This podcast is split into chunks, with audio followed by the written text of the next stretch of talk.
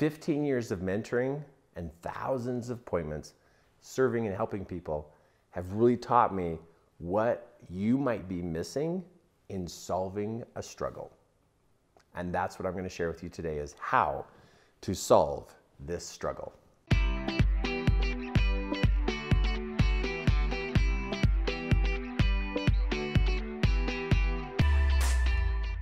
A normal part of life is to have struggles.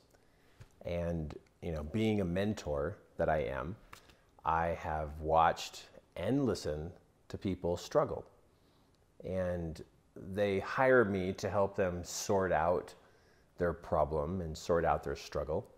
And what I notice is that, you know, over the last 15 years of mentoring people, is I notice that people don't know how to get out of struggles. First, they don't even know how they got in the struggle. It just all of a sudden happened. They, they have a difficult time figuring out where it came from, and they have a difficult time figuring out what to do. And that's why I want to talk to you today and share with you, you know, from a mentor's point of view, how do you change the struggle? How do you get out of it? How do you adjust it? What is it that you can do to be able to make a difference about this struggle that you just feel like you're like in this almost like a a tumble washing machine and you just keep going around in circles getting beat up and getting soaked and, and you're just done. Well, if you're ready to be more conscious and aware right now, you can actually make a change with your struggle. You can do something about it. You're going to have to get into it though to be able to solve it. So I wrote down three different statements here that go along with you getting through the struggle. Because part of getting through the struggle is to literally get all the details written down of what happened. What is it that is going on? What is this thing that you're struggling with? Because you'll notice that, and I'll, I'll come back to the other two in just a moment, that a part of the reason someone's in a struggle is they kind of lost the, the facts of the struggle because now it's turned into an emotional experience. They actually don't know what to fix. What is it that's wrong? And the way you're going to find out what's wrong is if you write down what happened. And you'll begin to actually, just with this one conscious exercise of writing down what happened, it'll help you realize your view of what is going on. And I'm, I'm talking like you're writing. It's not just one or two sentences you're going to tell the whole story of how you feel, what did they do, what did you do, what went wrong. This is all part of what happened. Detail out what happened. Because if you don't remember the details and you can't pinpoint the details, you don't know what to fix.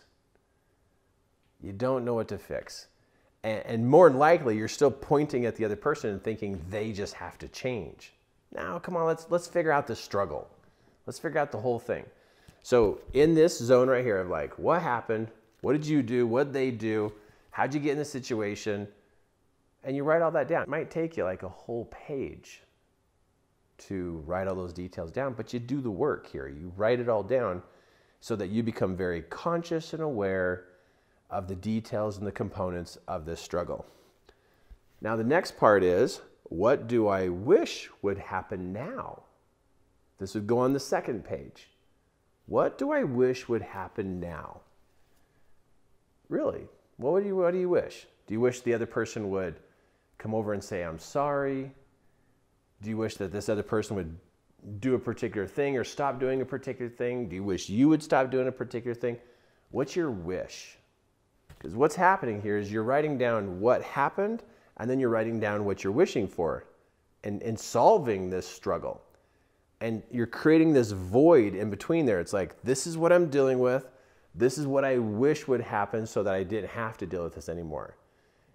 And by creating these polar opposite writings of what is going on and what you wish would happen so it all go away, you're creating a gap. And that gap then causes your mind to try to figure out how to make the two connect.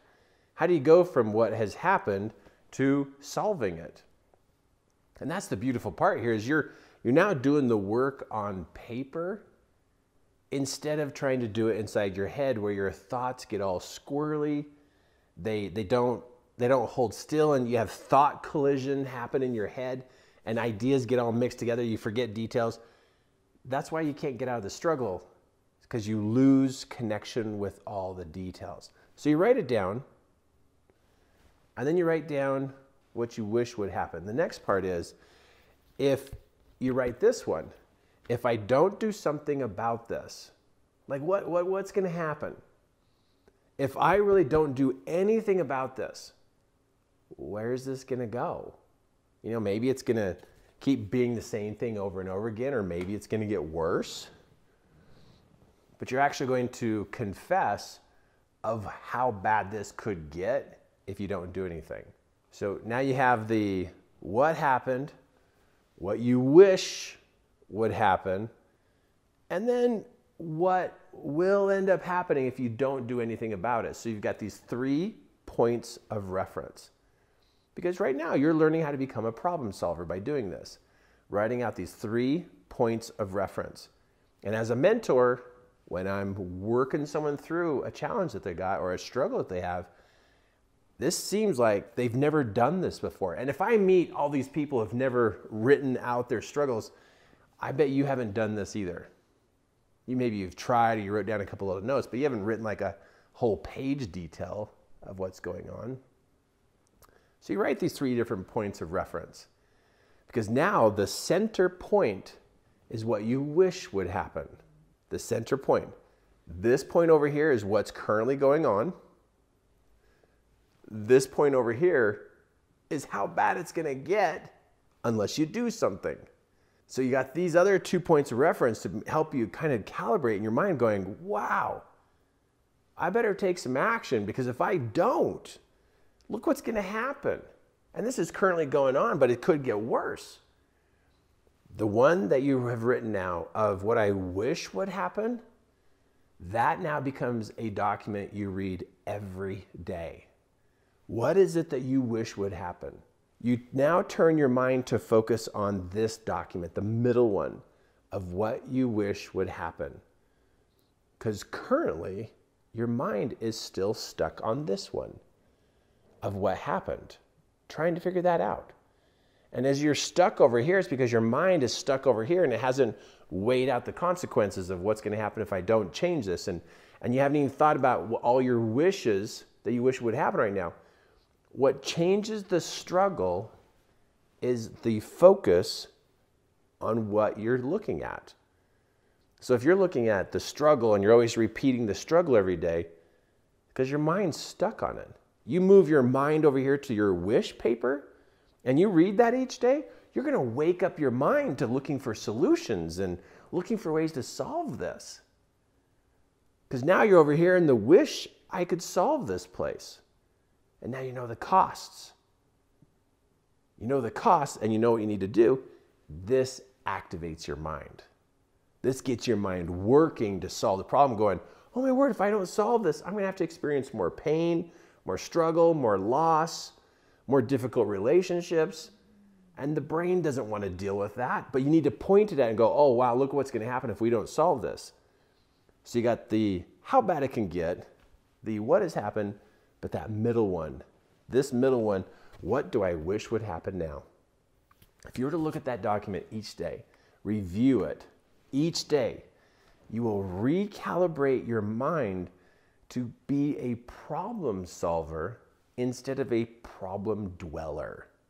There's a problem dweller, but then there's a problem solver.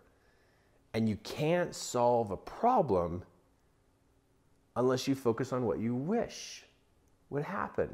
And so you literally are waking up and educating your mind and focusing your mind on becoming a problem solver. So, as your mentor today, do this work, focus on that middle document, read it each day to be able to open up your mind to begin to search for the opportunities, the people, and the resources to support you in solving your struggle. Take some action Follow through with writing out your details for those three different points of reference. And wow, get your head all focused in on that middle one. It's gonna really work for you. Now, if you'd like some additional training, definitely click subscribe. Every video I put out here on this YouTube channel seriously is a video that can help you take big steps forward. It really is. And if you also want to see me live, click on the link below and check out the courses I have that you can attend here in Salt Lake City. Would love to see you. Really, really love to see you. Click subscribe.